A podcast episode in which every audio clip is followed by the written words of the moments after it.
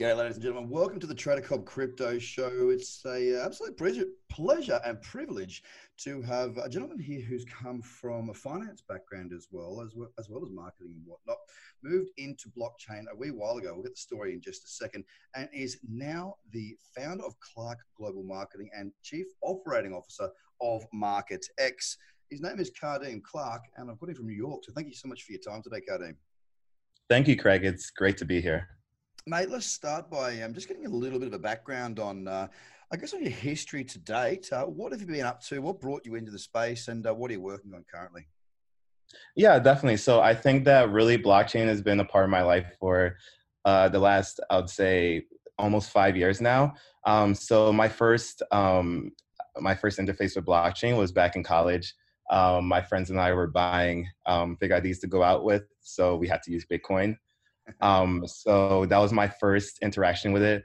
Um, and then later on in college, I studied abroad in China, where I was working for an investment bank, and they had me doing research on the global fintech space, and blockchain just kept coming up. So I ended up going to a lot of blockchain events there in China.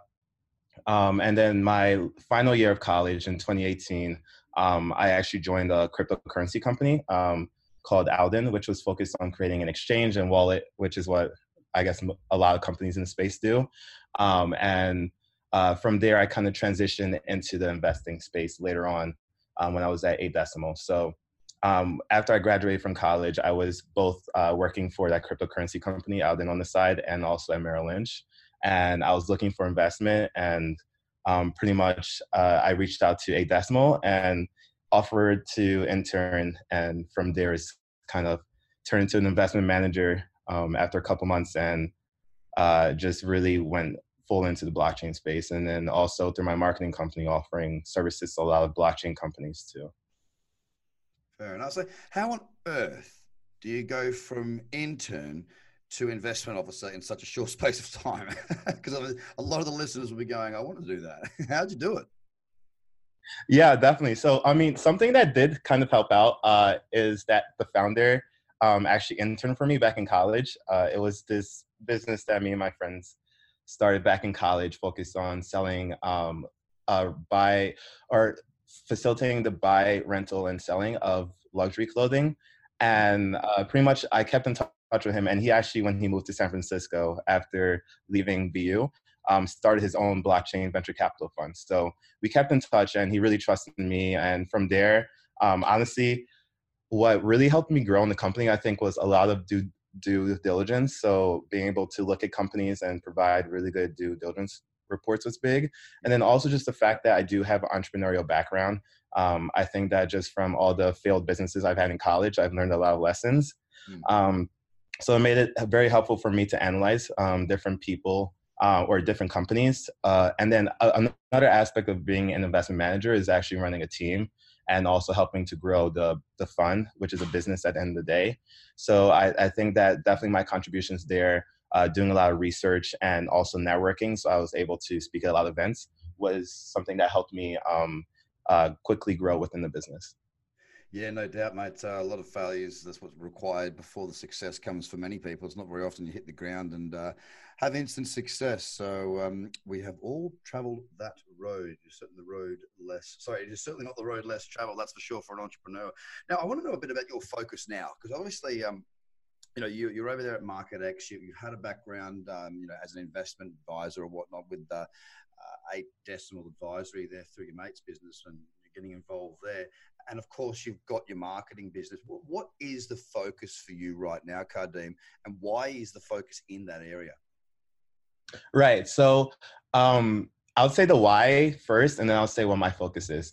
So the why just kind of happens. Um, things just fall into place. I think that really for the past uh, year and a half since being out of college is really I've put myself out there and done a, a lot of different things. Uh, I don't think I've had a period of time where I've only had one job.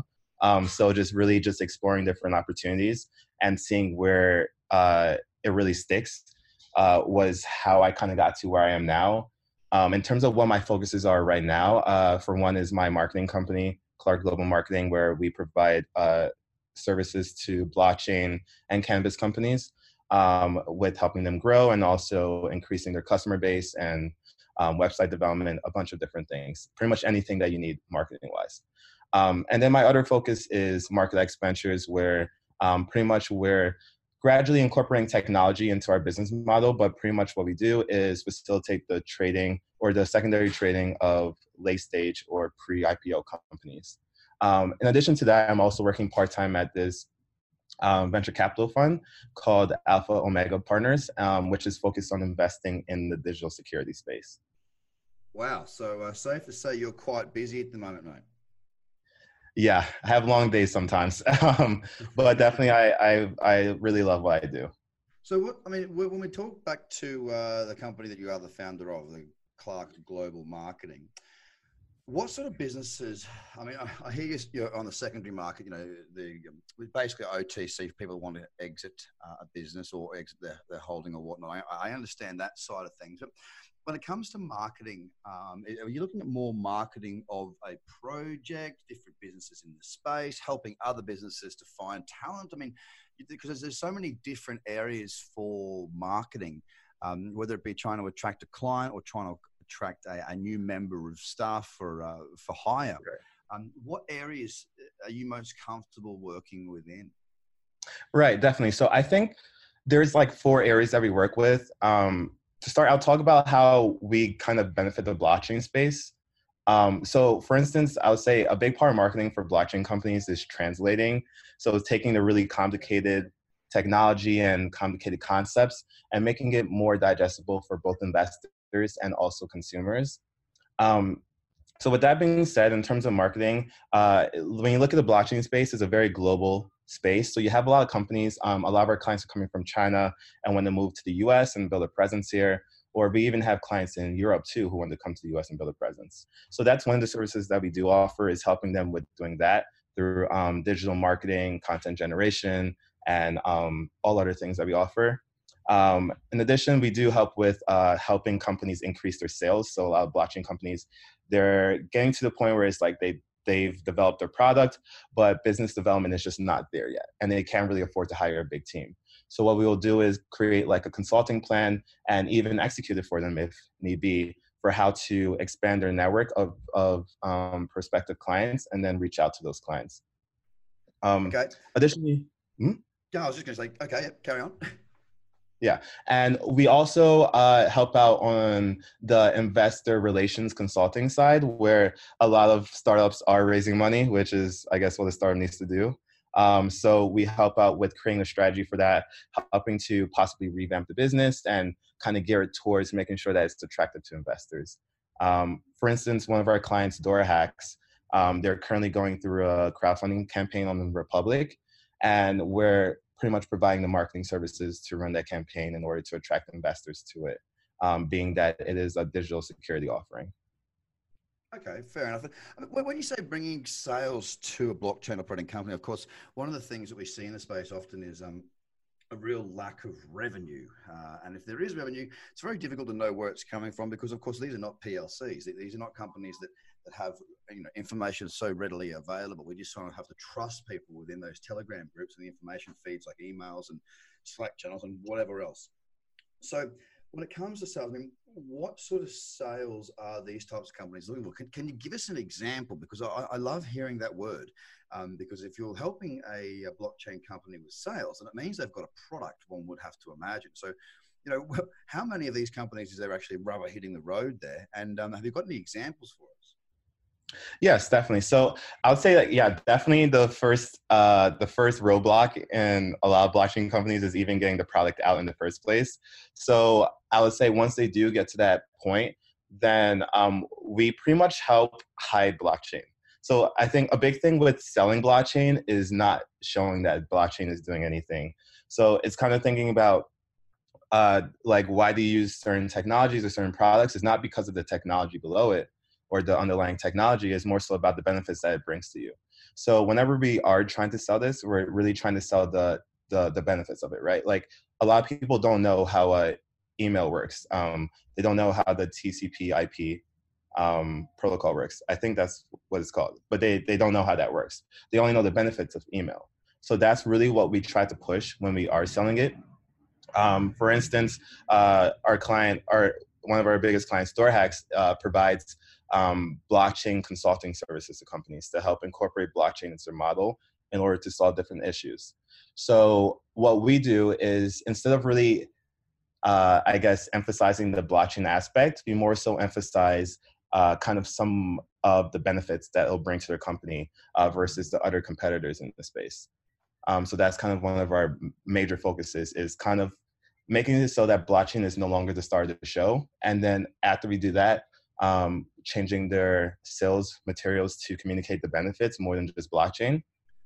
Um, we then reach out to a lot more of the traditional people in the space and try to convince them that this is a good idea to use. Got it. So, so when it comes to sales, it's about the communication of a message, an idea, an ideal, rather than an actual product. Because um, that was what got me really interested. I was like, "Oh, what's he got out there that's actually got some products to sell?" because exactly revenue. Because um, you know, you know what it's like at there, man. Like at, at the moment, it's still um, it's still really, really, really, really difficult for a lot of these projects to have a product to get to market. And look, that's because things take time. You know, you look at the ICOs that are out there that have that have not performed, and the ones that have performed. Well, often there's not a great deal of difference between the two, except for marketing, and, and that's why it's such a valuable part of the industry and the ecosystem is to make sure that message is clear. of course, clear and honest are two different things. Uh, hopefully, we can be clear and honest going forward. But um, I mean, what, what have you seen change over the years? I mean, obviously you have bounced around a little bit uh, between right. different firms and whatnot, and now creating your own. What's been the biggest change over the last few years that you've been involved as far as um, the space goes and the people involved? I think that the biggest change is we've matured. Um, people have gone from being focused on the Lambos to now focused on their laptops and getting work actually done, which I really love to see. Um, I would say that for sure with a lot of the businesses that I've seen, um, I think through Eight Decimal Capital, I've gotten the most exposure to um, to businesses in the space, and I would say during my time there, um, even I saw a huge change in the way that people did approach things. So I do definitely see that people are becoming more mature in terms of their mindsets, um, and I think that's also a result of higher quality talent entering the space. Mm. Um, also, so I think that really the space has gotten to the point where we're in grind mode right now, and everyone's just building. And I think that right now we're just building. Um, but I see in 2020 where we're going to see the fruits of our labor. Yes, well, there has been certainly a lot of labour going on in a lot of places, that's for sure. Now, you, yours, your very interest, or so deep interest is, as we spoke to prior to the interview hitting record, is in the digital security space. Now, I have a big interest in this space as well for a number of obvious reasons, but the one that makes the most sense to me is if you're overseas and you know, someone like yourself, Cardina, we, we do a lot of international travel if I happen to come down ill uh, in a China that isn't English speaking. Uh, and that has happened before. I remember when I was younger in Spain, I, I got very sick. And, um, you know, I'm trying to communicate with these doctors who are brilliant doctors, but not brilliant at understanding an Australian accent as being Spanish. So, um, I mean, the, the information and the security of that information, had that been able to come across uh, it's not very difficult to translate words in written form. They would have known exactly my history and would have been able to help me a lot quicker. That's a wonderful use case for uh, digital security, uh, owning your own information and whatnot. It, that's just one singular example. What is it that drives you within the digital security space, and what do you see as the future of that space going forward, mate? Right. So I think that definitely coming from traditional finance, um, I was at Merrill Lynch. I I loved my job and everything, but every day I was sitting there, was like, what am I working on right now? This thing is gonna probably go away or die in the next 10 years. And the really, really the big thing for the digital security space that I see is changing the way that everyone invests. So there's a couple issues here. Uh, um, so right now I've been in the process of taking the series 7 and 63 and I'm reading and I'm studying and these laws are from 1934 or 1933 or 1940. Um, those those are the three main years, and it's like the laws need to change. Yeah, we had the Jobs Act come out in 2012, which is allowing for people to uh, do a crowdfunding campaign from unaccredited investors up to a million dollars. But I think that the biggest thing is that there's too much friction in the investment space where there's the friction in terms of income and then also friction in terms of geographic barriers. So I'm really excited to see how digital securities will one um, encourage governments to now reconsider their securities laws. Uh, for instance, yesterday I just signed a letter from um, security token market that they submitted to the SEC about some recommendations on how they can change the securities laws to make it more appealing for investors and also to make it uh, more exact in terms of uh, regulating these digital securities. Um, and then another thing in terms of income, I think that it's really um, making governments think about is the current investment space attractive for normal people, right? Like I'm not an accredited investor. I can't invest in uh, in a VC backed business right now. However, I think that with the new digital security space, it's a, it's making fractional investing a lot easier, which makes um, crowdfunding a lot more attractive. And then another thing too is that for uh, VC funds when they're investing, so as a VC fund, you're investing and you probably don't expect to get your money back for another five to seven years. However, a lot of funds um, that that might not work out for their investors. So I think that the digital security space will provide them with a way to exit their investments earlier by having these um, digital securities on exchanges and being able to be tradable. Um, and then just also for the startups too, I think as they do offer their employees um, equity options, uh, which has become a very common thing now. As an employee, you do have those options, but those options won't pay your bills. So eh, this is also a way for um, the people who are employees of these businesses to exit partial um, parts of their um, of their equity in the startup that they're working for. So I think that really is going to streamline the whole investment process. But I still think that the industry is very nascent. So there's a lot more work to be done before we really see the the, the true benefits of this revolution. Fair enough, mate. Well, look, there's a huge amount that needs to be done. Of course, we do continue to grow within the space. Uh, we do see the volatility increase.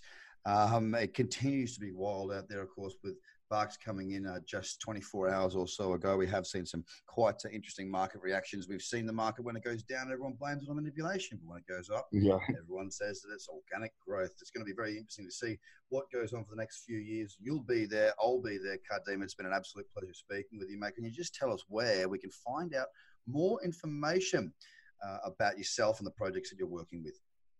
Yes, definitely. I think that my LinkedIn is probably the best source Kadeem, K A D E E M, Clarke, C L A R K E. Uh, if you look me up on LinkedIn, uh, you'll find me there. I post articles uh, once a week almost, and I post on LinkedIn probably every day and posting either about projects that I'm working with or um, just um, news in the space or anything like that. So that'll be the best way to reach out to me. Feel free to message me and I'll message back. Sounds good, mate. Well, once again, it's been a pleasure speaking with you. Thank you so much for your time today, Kadeem, the COO of MarketX, as well as the C, sorry, founder of Clark Global Marketing. Thanks for your insights and viewpoints, mate. I appreciate it. Have a fantastic day, everyone, and I'll speak to you again very soon. Bye for now. Thanks for your time.